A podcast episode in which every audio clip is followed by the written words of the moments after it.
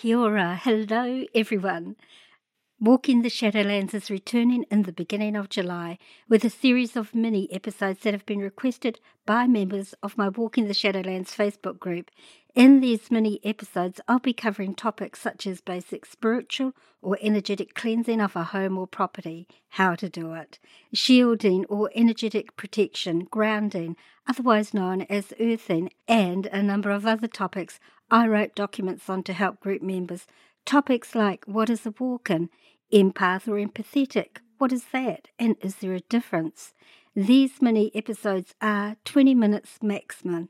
Some are much shorter and just give a basic overview of topics and repeated questions members have asked me in the six plus years I've had my group running. So check them out when they start. The podcast proper will be restarting later in the year. Ka kite. See you later.